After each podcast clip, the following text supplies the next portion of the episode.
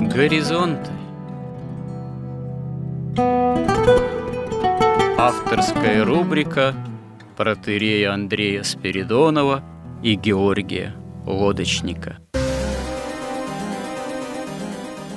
Люди, явления, события –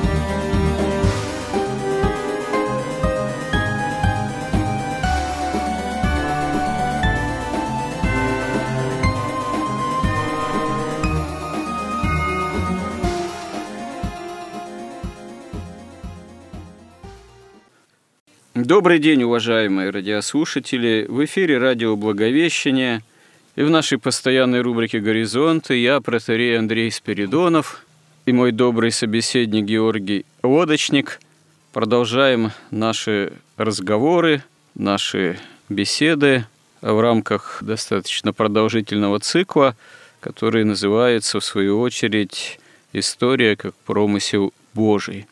Итак, обратимся продолжению темы о Хаме и Вавилонском столпотворении. Это все прямо взаимосвязано. Личность, так сказать, фигура, лицо, что называется, Каина, его характер, его поведение, его именно такое недолжное обращение с отцом, что стало нарицательным, хам, хамство. Но это же ну, характер хама оказывает, как мы в прошлый раз говорили, влияние на характер его ближайших потомков. Собственно говоря, как мы уже тоже отмечали, три сына Ноя, Сим, Иофет и Хам являются родоначальниками всех народов Земли, и в том числе народов, которые представлены в древней еще ветхозаветной библейской истории. И кроме того, что достаточно подробное родословное дается на страницах Библии, еще ее называют таблицей народов, очевидным оказывается, что строители Вавилонской башни – это ближайшие потомки Ноя. Это последователи Хама. Тут еще, конечно, вопрос, насколько они прямо связаны с ним по линии так сказать, кровный родовой, но скорее проблема не в этом, а в том, что в лице строителей Вавилонской башни воскресает дух богоборчества, фактически дух Каина. Строители Вавилонской башни, они ведут себя как именно своего рода духовные каиниты. Они решают, благодаря тому, что у них есть ну, наверное, для тех времен некая новейшая удобная технология по обжигу кирпичей. И вот они решают построить некий мощный город и в нем башню, которая бы достигла неба, и таким образом они бы себе сделали имя. Но э, их в результате, как мы знаем со страниц Библии, подстерегает рассеяние, потому что Господь своим действием, прямым промыслом своим смешивает их языки, строители этого великого проекта перестают друг друга понимать, и фактически перестает их этот проект объединять. Энтузиазм их оказывается бесплодным, и они рассеиваются по всей земле, и дальнейшая история человеческая уже идет своим чередом – Вавилон, впрочем, оказывается, остается, в общем-то, ну, без башни. Вавилоном, не только имеющим нарицательное значение, такой смысл нарицательный, но это древнейшая хаудейская цивилизация, который дает достаточно изощренную культуру языческую, влияющую потом на многие другие культуры, в том числе образами тех идолов языческих богов, которые, в общем-то, во множестве и достаточно в сложной такой системе религиозной культивировал Вавилон, хаудеи культивировали, и история развивается в дальнейшем уже, ну, можно сказать, во всемирных масштабах. Центром, конечно же, является все равно Средиземноморье, Ближний Восток. В религиозном отношении, в плане вот именно библейском, ветхозаветном, история устремляется к такой ключевой фигуре, как Авраам. Авраам, он выходит из как раз-таки Хаудеи, из Вавилона. Что интересно, семья, отец Авраама живут именно в рамках вот этой вавилонской языческой хаудейской культуры, но по повелению Божьему Авраам уходит в землю обетованную со всем семейством в Ханаан. Хотя, надо заметить, эти попытки еще начинает предпринимать его отец, но в Харане он умирает, а уже потом Авраам должен выйти из Харана. Ну, вот это несколько забегая вперед, э, эти события, они, в общем-то, где-то в одном историческом отрезке находятся. Вероятно, Авраам был свидетелем попытки построить Вавилонскую башню и происшедшего стопотворения и рассеяния народов. Ну вот, э, поговорим на эту тему – Главное, ну, можно сказать, вопрос, главное, может быть, недоумение, которое возникает в связи с этими событиями, которые описаны в книге «Бытия», Почему так быстро происходит воскрешение богоборческого духа? Можно сказать, воскрешение духа Каинского, хотя вся цивилизация, как мы уже говорили, Каина была его наследников стерта фактически с лица земли, никакой, в общем-то, памяти не осталось, никаких источников, письменных в том числе. Ну, почти ничего, за исключением, может быть, редких-редких каких-то артефактов кое-где, которые можно отнести еще к допотопной цивилизации.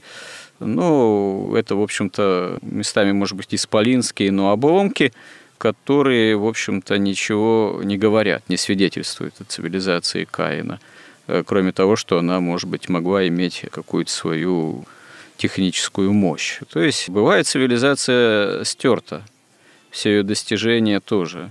И в плане наследования крови в родовом тоже отношении никто не остался, кроме семейства Ноя праведного. Ну вот, увы, в семействе Ноя э, все-таки находится Хам, а ближайшие его потомки, но они же являются и потомками Ноя, в том числе Э, оказываются уже вот фактически такими богоборцами. Чушь так это быстро происходит. Это какая-то, можно сказать, такая даже загадочная стремительность э, вот именно к богоборческим проявлениям. Ну да, если вот посмотрим мы в хронологию библейскую, то от всемирного потопа до Вавилонского столпотворения, согласно Септуагинте, прошло 670 лет, а по масоретскому тексту иудейской хронологии прошло только 340 лет. Учитывая, что там люди жили ну, по 200 лет, то это всего несколько поколений. И это объясняется тем вообще, что вот этот дух Каина, он как бы практически неуничтожим. Суть его, как мы это уже обсудили, в том, что Э, человек становится плотью и игнорирует вообще Святой Дух. И за что, собственно, Господь и попустил вот этот вот потоп, что мысли их были на зло во всякое время, и эти мысли были о плоти, потому что они плоть, и не вечно человеком сим пренебрегать Духом Святым. Это извечный выбор между истиной и выгодой – это выбор в сторону выгоды, семиминутной выгоды вот на этой земле, вот сейчас. Если нужно, можно и брата закласть сатане. Вот это перевернутая иерархия ценностей. То есть земля, которая является, в общем, в иерархии самым низом, область следствий, она вот ставится, воздружается на место неба, на место области причин. Естественно, из этого ничего хорошего не получается. Получается тем, что уже и проклят он становится, и начинается стенание и трясение, потому что нет ни опоры, нет ни источников жизни, ни божественный свет, ни земля не дает ему жизни. Поэтому все это кончается вот такой вещью, как потоп. Это как бы вот непрерывно, если мы сейчас посмотрим на нашу цивилизацию, значит, или на цивилизацию во времена Христа, вот этот каинский дух, он всегда расцветает, и он очень быстро расцветает, и здесь как бы простое объяснение. Дело в том, что вот эти как бы два основных сатанических принципа, вот это переворачивание иерархии ценностей и возведение в абсолют ценностей земной, и второе – это магия, это Вавилон, вот как раз мы к нему и приступаем. Это как бы извечные вот эти два соблазна. И если вот этой магии, судя по тексту Библии, не существовало до Вавилона, то как бы дух Каина, с одной стороны, погиб в потопе, но уже мы говорили, уже в Хаме он уже начал воскресать, потому что он уже смеялся над праведником, смеялся над Ноем, над Ноем, который заключил завет с Богом, а Вавилон как раз отверг этот завет с Ноем, потому что тоже решили они опять делать все по-своему, снова они захотели независимости от Бога, снова захотели вечной жизни вот в этом падшем состоянии, только уже не путем так сказать, заклания брата своего и усыновления сатаны, а именно путем постижение знания и использование знания, магического знания вот и уже в этих целях. В целях, опять же, укрепления земного царствия и вообще в преследовании собственной выгоды – как вы думаете, вот Вавилонская башня это была не просто, ну, башня, башня, высокое сооружение, так сказать, многометровое. Это именно э, было какое-то магическое сооружение, потому что, ну, наверное, вряд ли строители башни подразумевали, что они вот так вот физически на само небо взойдут до самого Бога. Вот. Наверное, подразумевалось что-то иное, может быть, именно обретение с помощью такого рода сооружения, какого-то именно магического могущества? Или это могло иметь и такой вполне рациональный посыл? Достигнуть неба физического с помощью э, такого гигантского сооружения? Понимаете, вот если брать, например, аналогию с современным миром, то для того, чтобы там постигнуть какие-то тайны космоса, тайны возникновения мира, да, вот такие божественные тайны, люди строят гигантские сооружения и очень сложные. Например, вот телескопы какие-то совершенно сложнейшие вещи, очень дорогие. Поэтому мы, когда говорили, мы, наверное, сейчас об этом еще подробнее поговорим, чтобы понять, что такое магия, мир, он же иерархичен – есть много иерархии уровней бытия и сознания, и поскольку все идет, все причинно-следственные связи сверху вниз, то то, что делается на уровне, скажем, интеллекта, на уровне магии, оно каким-то образом проявляется и на уровне вот Земли. Возможно, они и строили какое-то сооружение – но уж точно не просто там такую башню, чтобы достать до неба. И даже вот Максим Исповедник комментирует этот текст, конечно, совершенно ну, не так прямолинейно.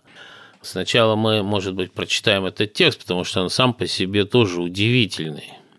Вот представьте себе, если бы они просто строили башню, вот как написано, да, очень-очень высокую, то есть, если бы речь шла именно вот такой башни, типа вот сейчас человек построил небоскреб и самоутверждается таким образом, то зачем бы начинать этот абзац такими словами? На всей земле был один язык и одно наречие.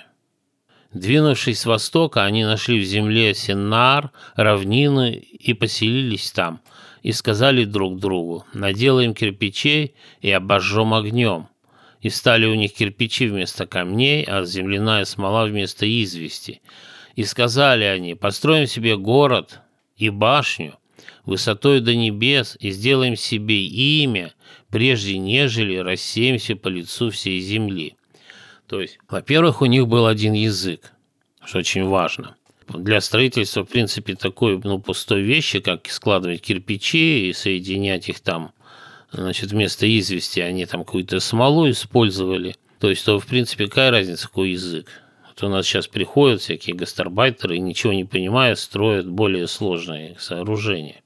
И самое интересное, что вот и на этом мы сейчас еще перейдем к Максиму Исповеднику. Вот а тут говорится, и они, двинувшись с востока, а мы знаем, что когда уходил с глаз Божиих Каин, он ушел как раз на восток.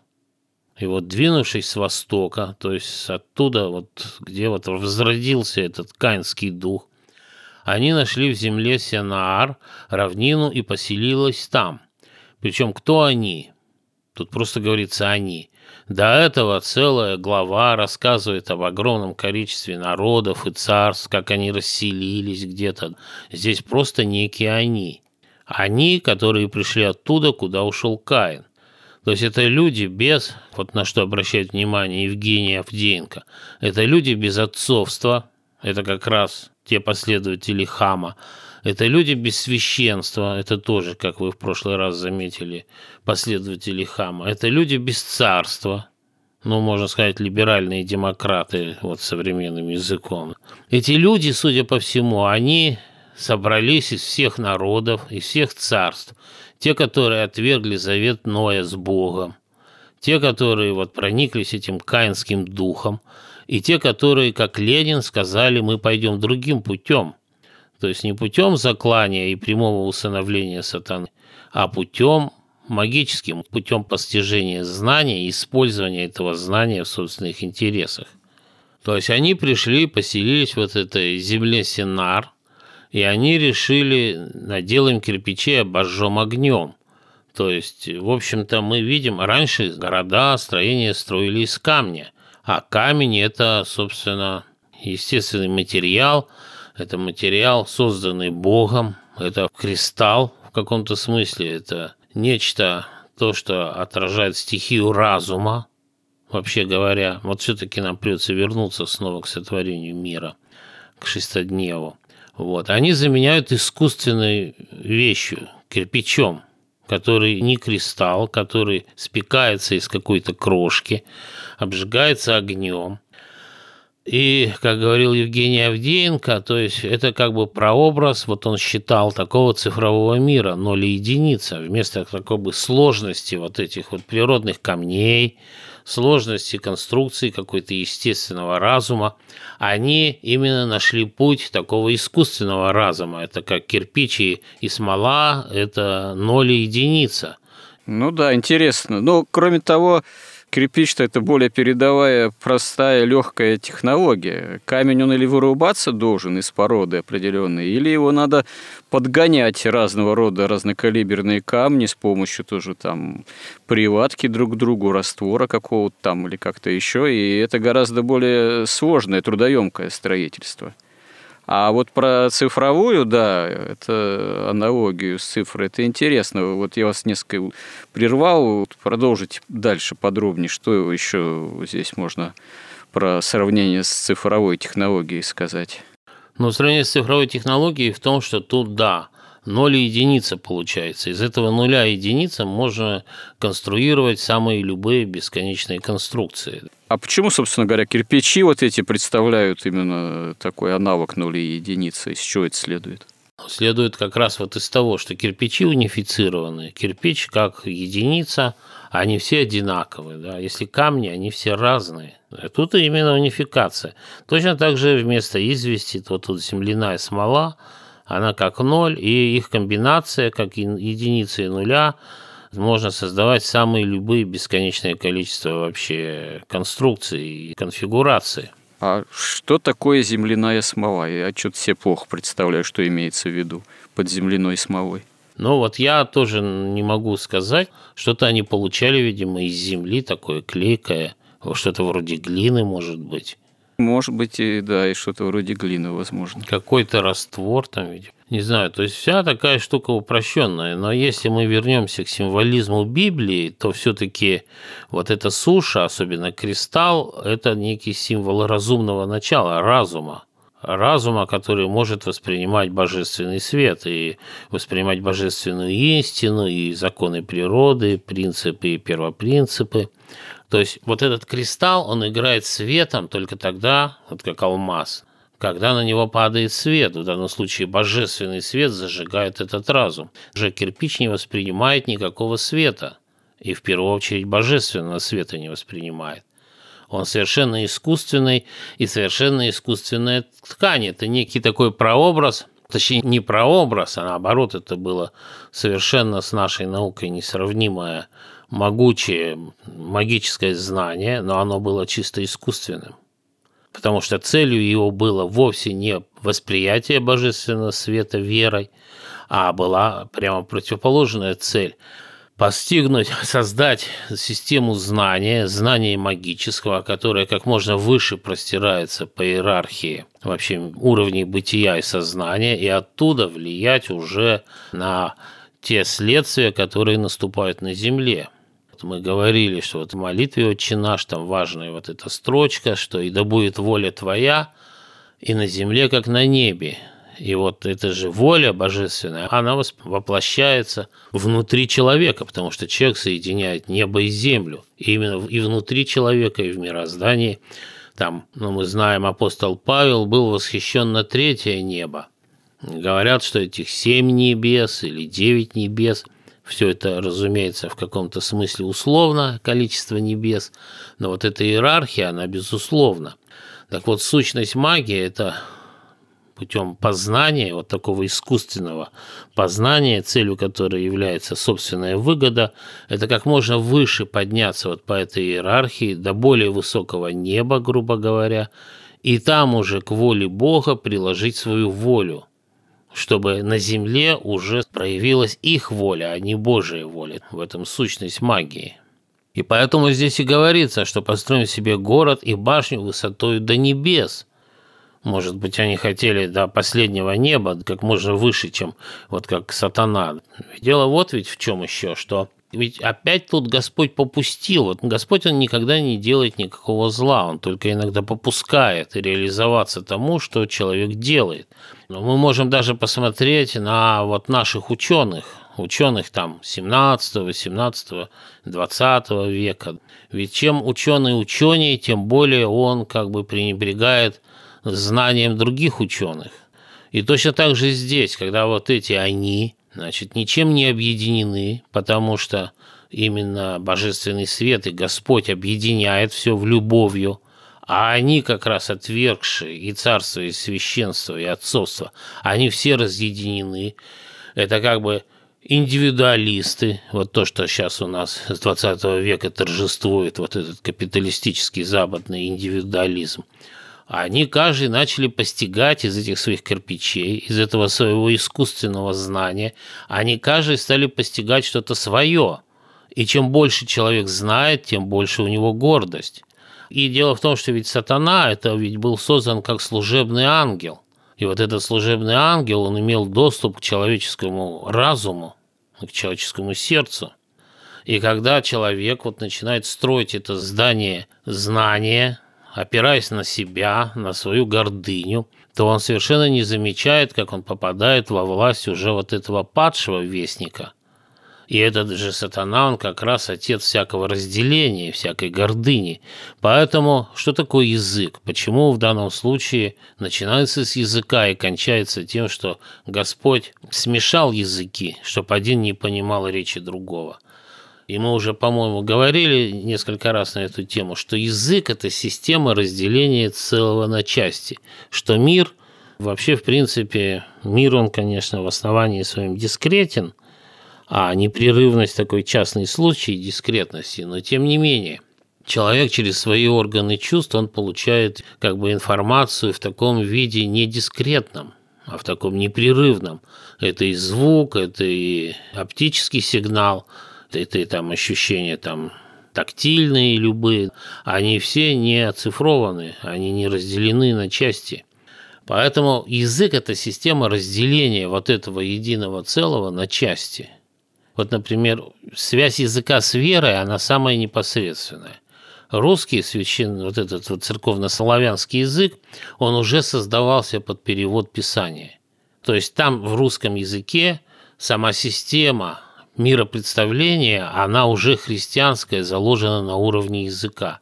Какие-то более древние языки, они исходили из каких-то других принципов разделения. Или вот там западные языки, которые унаследовали латынь, это другие системы, и поэтому там какие-то глубочайшие поэты, они не переводятся с одного языка на другой, потому что это не банальный какой-то сюжет, не банальная игра слов. Как говорил Селлинджер, что задача поэта – создавать красоту, а не заниматься какими-то синтаксическими фокусами. Вот фокусы, они переводятся легко – а настоящая красота с одного языка на другой, если она глубинная, она как раз не переводится. И вот единство языка, единство наречия говорит о том, что у всего вот этого того человечества было единое знание – но после того, когда они вот в этой гордыне, они уже тоже усыновились сатане, но именно через гордыню, через познание, которое они уже черпали от сатаны, поэтому и неудивительно, что в современных магических всяких культах, вот там, и в масонстве, там, нью-эйдже, во всякой там ублаватской, Значит, и, возможно, я не знаю, конечно, точно и в Кабале, но, скорее всего, потому что, в общем-то, это осколки единого знания, сатана становится чем-то вроде Прометея, который вопреки воле Бога, открывает человечеству знание. Но это знание именно вот это сатаническое знание. Это знание основано на том, что как бы Бог уже не участвует в жизни мира, он как бы некими эманациями растворился в мире, появилась, есть божественная высшая энергия, но эта энергия, если к ней правильно совершить ритуалы, правильно обратиться, они ждут безусловного ответа. То есть это система манипуляции божественными энергиями. Но они забывают, что еще есть и божественный промысел, и что сами законы, которые они считают уже, ну, они действительно неизменны, но они настолько сложны, что, конечно, их ни человек, ни сатана, в конце концов, особенно без веры, без освоения вот этой божественной истины, вот этого света первого дня творения, они не могут их понять. И вот они, казалось бы, начинают действовать. Вот это же здраво взять и начать заложить своего брата, начать слушать сатану, устроить вечную жизнь, царствие земное, но почему-то это кончается потопом. Тогда они принимают другое решение. Они говорят, хорошо, а сейчас мы не будем опираться на плоть, потому что это кончилось потопом, давайте мы будем опираться на дух, давайте мы будем опираться на небо, построим себе башню на небо, а в масоретском тексте вообще говорится башню от неба. То есть правильно это и честно это именно башню от неба. То есть ты забрался на небо и потом начинаешь прикладывать свою волю к божественной воле, потому что ну, ты не можешь противостоять ей, но ты можешь ее исказить. Собственно, в этом суть магии, в этом суть всякого масонства, каббалистики, нью-эйджей, там, блаватских и все оккультности, вот это вот, это вся одна единственная суть. Это борьба, это желание не покориться божественной благодати, а остаться во тьме. И вообще, собственно, во тьме тьмы, потому что сам разум твари – это тьма, не просвещенная светом, а тьма, которая уже осознанно противостоит свету, она как бы становится тьмой тьмы, такой тьмой в квадрате. Ну да. Если свет, который в тебе есть тьма, то какова же тьма, евангельскими словами? Ну да. И вот это и суть каинизма, и суть масонства, и суть вот этого строительства Вавилона. И вот интересно, ну немножко в другом ключе, но тоже я вот хотел с этого начать, но тем не менее все равно прочитаю толкование Максима Исповедника. Он пишет, что означает башня, построена в Синааре. Строим и мы башню всякий раз, когда, двинувшись с востока, то есть отдалившись от познания Бога, мы приходим к земле Синаар, то есть к страсти чревобесия. Ведь Синаар переводится как «бдение зубов», Затем мы и строим башню, плотские страсти ставим превыше всего, и строим, сопрягая страсть со страстью, даже до небес, ведь ревнующие о суетных благах никак не желают останавливаться, но имеют к ним ненасытное стремление. Бог же прекращает возведение башни и смешивает языки всякий раз, когда ради пользы Он воспитывает нас, препятствует нашему пороку. Ведь всякий раз покоренного скверную блуда он наказывает болезнью, а порабощенного чревобесием вразумляет нуждою. Он будто сокрушает башню страстей, одновременно смешивая языки, сдержав болезнью блудника, непрерывно помышляющего о блуде. Он делает его поглощенным заботой о здоровье тела, будто смешивая язык постоянного попечения о похоти. То есть мы уже тоже говорили несколько раз, что вот язык Библии, он настолько сокровенен и высок, что, конечно, он говорит сразу обо всем как бы для всех уровней представлений, для всех уровней понимания, и вот это и на уровне страсти, и на уровне магии, и все вот буквально в нескольких абзацах здесь рассказывается. Можно сказать, что вот эти вот они, у которых нет ни имени, ни отцовства, ни священства, ни царства, нет даже принадлежности к определенному народу. Это, так сказать, такие безродные... Космополиты. Да, да, безродные космополиты. Такое было серьезное обвинение в советские времена, что безродные космополиты. Они как раз идут, отвергнув все вот это, да, отвергнув свет, отсутствие царства и священства, чтобы познать истину, обратить ее себе в выгоду, чтобы жить и строить по собственной воле, вопреки воле Божией, по сути дела. И что тут очень важно, это как раз, что в истории мы видим, что Господь все время выбирает праведника, заключает с ним завет, а вот эти и каиниты, и масоны, и вот эти... Ну, масоны тоже переводятся как каменщики. Это именно вот эти каменщики Вавилона. Они сами возводят свою историю – вольные каменщики. Но это действительно же еще в определенные века это были такие корпорации, объединения, которые были связаны с какими-то определенными ремеслами, но имели закрытый такой в каких-то отношениях тайный характер, потому что, с одной стороны, видимо, такого рода корпорации не разглашали секреты того или иного мастерства – но почему-то вот такого рода деятели конспирологического порядка, что называется, типа масонов, э, видимо, как-то начали использовать такого рода объединения. И тут одно с другим как-то переплетается. Но это вообще, конечно, отдельная история. Интересно ведь, что про историю масонства написано довольно много различных трудов – Э, тем не менее, эта тема, она такой какой-то скользкой является, что ли. Многие ее вообще всерьез не воспринимают, а вы это самое все на масонов киваете. Некоторые, наоборот, считают, что они действительно им так сказать, свойственные какие-то общества тайные, вообще всю власть над миром и имеют, хотя это, конечно, тоже большое преувеличение потому что в конечном счете всю власть над миром имеет Господь Бог. Просто он ее не всегда для всех явно демонстрирует, что называется, прямо проявляет. Вот. Но, конечно, в деятельности человеческого рода было, есть очень много разных проявлений, и в том числе и тайных обществ, ну и вот масонов среди прочих.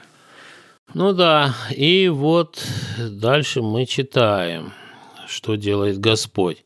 И сошел Господь посмотреть город и башню, которые строили сыны человеческие. То есть это тоже сыны человеческие, говорится. И сказал Господь, вот один народ, и один у всех язык, и вот что начали они делать, и не отстанут они от того, что задумали делать. Сойдем же, смешаем там язык их, так, чтобы один не понимал речи другого. И рассел их Господь оттуда по всей земле, и они перестали строить город и башню. Посему дано имя Вавилон, ибо там смешал Господь язык всей земли, и оттуда рассеял их Господь по всей земле. Но опять же, тут надо снова отметить то, что это Господь попустил реализоваться их вот этой гордыни. Люди утратили единое знание, они впали каждый в свое заблуждение, и они рассеялись, ведь они хотели сначала сделать себе имя – Сделать себе имя значит получить независимость от Бога. обрести там, ну, опять вот эта вечная цель, как и сейчас мы видим, некое бессмертие вот в этом падшем состоянии, независимость от Бога, но ничего у них не вышло из-за их гордыни, из-за того, что они обратились к сатане, они такие ушли, расселись по всей земле вот с этой нереализованной идеей, с этим уже искаженным знанием, у них уже истинного знания нет, но у каждого свое знание. В результате как раз это то время, когда в ближайшее время возникает в разных концах Земли разные религии. Это вот эти люди, вот эти вот они без имени, они рассеялись по народам. Вот, кстати, вопрос возникает. Там в библейском тексте фигурирует такая фраза, что вот эти они, они сами себе говорят, что вот построим башню, сотворить себе имя, пока не рассеялись по земле прежде чем рассеемся по земле. Почему такая констатация здесь имеет место быть, присутствует в библейском тексте?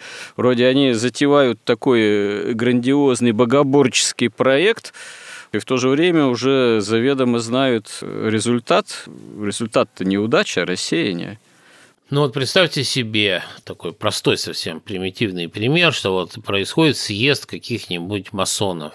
Этот съезд, его задача заключается в том, чтобы как раз постигнуть какие-то, обменяться опытом и совместно достигнуть каких-то высот знания, обрести вот эту силу магическую. А для чего? Для того, чтобы снова разъехаться, чтобы этой силой покорить остальные народы, эти народы, которые сохраняют и отцовство, и царство, и священство, чтобы все это разрушить, чтобы их покорить своей воле, и в конце концов всех их покорить сатане и обеспечить приход Антихриста. Другое дело, что они потеряли и то знание, которое у них было в результате, и они рассеялись уже с искаженным знанием, осколки какие-то сохранились, ну да, ну то есть они говорят, что, мол, пока мы действительно не рассеялись э, по всей земле, надо нам сформулировать, обрести э, вот это истинное знание с их точки зрения, чтобы иметь власть э, потом над другими. То есть это цель их строительства Вавилонской башни. Так получается. Ну, разумеется, любая магия, любые вот эти тайные общества, они всегда их цель власть власть над миром, и власть не только над миром, власть над собственной сущностью человеческой. Ну, вот это если касается магии. Ну, та же задача всегда стояла и у Каина. Разумеется, да. И если у Бога, вот мы говорили, светлая иерархия, знание, оно открыто всем ну, как свет, вот он идет, он идет с самых вершин божественной иерархии, через иерархию ангелов, он доходит до пророков, пророки это все рассказывают остальным людям, и эта истина одна, но она, опускаясь, воплощаясь по иерархии, она все время трансформируется так, чтобы быть понятной на более низком, каждом более низком уровне, но при этом ее степень истинности не умаляется никак. То есть это такое тоже какое-то чудесное явление, чудесное такое свойство вот этого и божественной истины. Преобразовываться, не меняя своей истинности. А в тайных обществах, во всех, в сатанических обществах, там на каждом уровне иерархии вообще свое знание, свои правила, свои задачи и как бы свои цели. И на нижних уровнях, ведь вот посмотрите – и любые масоны, любые там каиниты, любые либералы, даже большевики, они все на высшем уровне говорили, что мы фактически истинное знание, мы церковь, мы даже лучше вот этой православной церкви, что, допустим, большевики говорили, вот православная церковь, она вообще уже продалась, и она обманывает народ, она служит там царю аристократии, а они мошенники, они никакой истины нет, как рассказал нам Кант, допустим, да, вообще немецкая философия. Вот, есть только выгода, а вот выгоду приносим мы, и давайте мы свергнем их всех, и вместо церкви построим настоящее царствие, но не небесное, а именно царствие на земле, и потом начинается. Да. Но поскольку большевизм настолько примитивная, узколобая теория, что там никаких уровней-то нет, и смысла никакого нет, но там, может, неудачный такой пример. Но вообще они всегда представляются, вот любые там расколы, любые секты, любые оккультные эти общества, да, они всегда говорят, что истинное знание у нас, что вот ваша церковь православная, но это там для бабушек. А знание настоящее, вот то, которое, ну и даже есть такое понятие, эзотерическое знание, знание недоступное без посвящения, оно у нас, идите к нам, и вы действительно придете к истинному Богу. И мы будем вас степень за степенью посвящать, вы будете нам служить, отдадите нам свое имущество. И действительно, те, кто поднимаются по этой иерархии, они вдруг обнаруживают, что это, да, церковь, но это церковь сатаны. Буквально от Каина идет вся эта история, она никуда не девается. Мало того, после того, когда иудеи, которые уже стали каббалистами, они впитали в себя уже вот эту магию Вавилона, ну, те остатки, которые остались. И они потом заклали уже не брата своего, но бога своего, то есть повторили уже каинский такой ритуал усыновления сатане. И это уже такая сила появилась, которая объединяет в себе и каинское начало, и вавилонское начало – магическая. И они прямо как в открытом гимне вот коммунистов поется и пошли в последний решительный бой. И вот они этот бой ведут уже 2000 лет, и мы видим, что у них совершенно неплохие вообще результаты. Вот Трампа, например, они взяли и везде заблокировали вообще во всех сетях социальных, во всех интернет-ресурсах и во всех СМИ. Просто решили его право всякого голоса, хотя он еще президент. Да, это, с одной стороны, это пример частный, но он имеет глобальный характер. Это одновременно и глобальный мировой пример кому на самом деле принадлежит определенная власть, или, по крайней мере, кому принадлежат попытки эту власть как-то обрести. То есть э, история Вавилонского столпотворения, строительства Вавилонской башни, она всегда актуальна, потому что это действительно на самом деле не есть строительство только какой-то башни конкретной, там, из конкретного кирпича, это совершенно такой обширный, с большим замахом, магический проект, претензия на обретение какого-то особого, истинного, ну, с точки зрения тех, кто к этому устремляются, знания, а значит и власти потом над другими людьми, а то и целыми народами. Это, собственно говоря, да, во все времена, вплоть до наших дней, и является настоящей целью магии как таковой. Магии действительно такой сатанинской.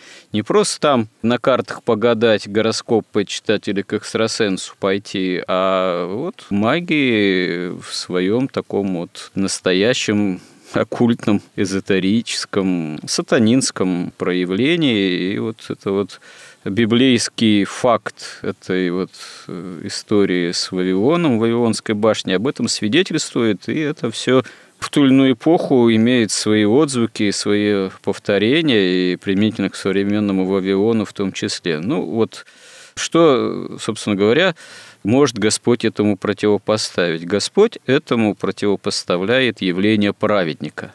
И в следующий раз, наверное, мы уже обратимся к явлению Авраама, потому что Авраам – это такое удивительное, можно сказать, чудесное, промыслом Божиим явление удивительной веры, настоящей, ну, ветхозаветной, древней праведности посреди всего этого вот густопсового язычества и магизма. В рамках данного сюжета наше эфирное время уже заканчивается. Вы хотели бы что-то еще подытожить заключение этого сюжета? Ну, я хотел бы сказать вот что, заметить. Есть две традиции. Согласно иудейской, масоретскому тексту, действительно Авраам мог быть участником, ну, по крайней мере, очевидцем строительства Вавилонской башни и даже ее участником. В этом, я считаю, основная суть вообще изменения всей хронологии. И вторая цель, чтобы считать, что вот Ной, даже не Ной, а Сим, и является вот Мельхиседеком. По хронологии Септуагинты ни первое, ни второе невозможно, потому что от, например, от сотворения мира получается разница очень большая. Завет Бога с Авраамом произошел в 3404 году по Септуагинте и в 2018 по масоретскому тексту, по иудейской традиции, то есть разница в 1400 лет. По Септуагинте вот этот период красения народов, когда вот создавались вот эти религии какие-то разные, там египетские, древнегреческие, там индуизм и так далее, прошло 472 года, а по масоветскому тексту только 22 года – и тут мы и видим явный умысел вообще масоретского текста тоже. И, конечно, мы склоняемся к тому, как вообще православная церковь, что конечно, Авраам никак не мог быть участником и свидетелем вот этого вавилонского строительства, вот этого постижения магии, и Господь специально выделил вот этот промежуток, чтобы знание это максимально как бы стало минимальным, тем не менее, такие мнения существуют. Вот, по-моему, даже у святых отцов, возможно. Вот, но, э, может быть, э, и поэтому она ему и так противна была, эта магия, что он был свидетелем попытки ее реализации. Но, впрочем, это, да, спорное мнение. Но у нас уже время заканчивается. Если будем, опять же, живы и здравы, можем продолжить э, рассуждения на эти темы в следующий раз, в следующих наших беседах в рамках рубрики «Горизонты». Э, спасибо вам за эту беседу. Благодарим всех, кто с нами, кому интересны эти сюжеты. И храни всех Господь. Горизонт на радио Благовещение.